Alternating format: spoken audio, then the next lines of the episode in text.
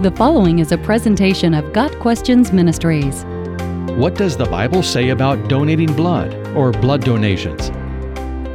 The Bible says nothing directly about donating blood or having a blood transfusion because such medical procedures were not possible in the days when the Bible was written. However, we can apply other principles from God's Word about blood and life and draw wise conclusions about what God thinks about donating blood.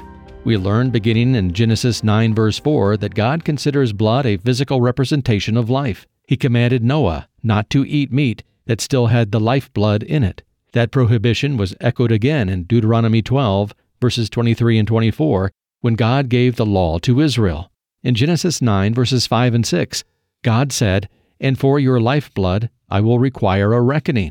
From every beast I will require it, and from man. From his fellow man I will require a reckoning for the life of man.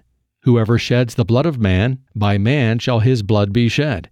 For God made man in his own image. In this passage, God set the stage for our understanding of the value of human life and blood, a truth that would one day be demonstrated when He gave His own life for us. Some religions, such as the Jehovah's Witnesses, wrongly believe the Bible prohibits blood transfusions citing many of the scriptures just mentioned as their supposed evidence.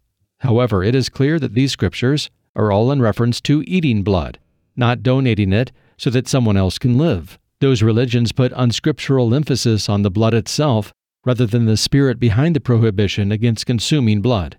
From jw.org, quote, The Bible commands that we not ingest blood, so we should not accept whole blood or its primary components in any form whether offered as food or as a transfusion. End of quote.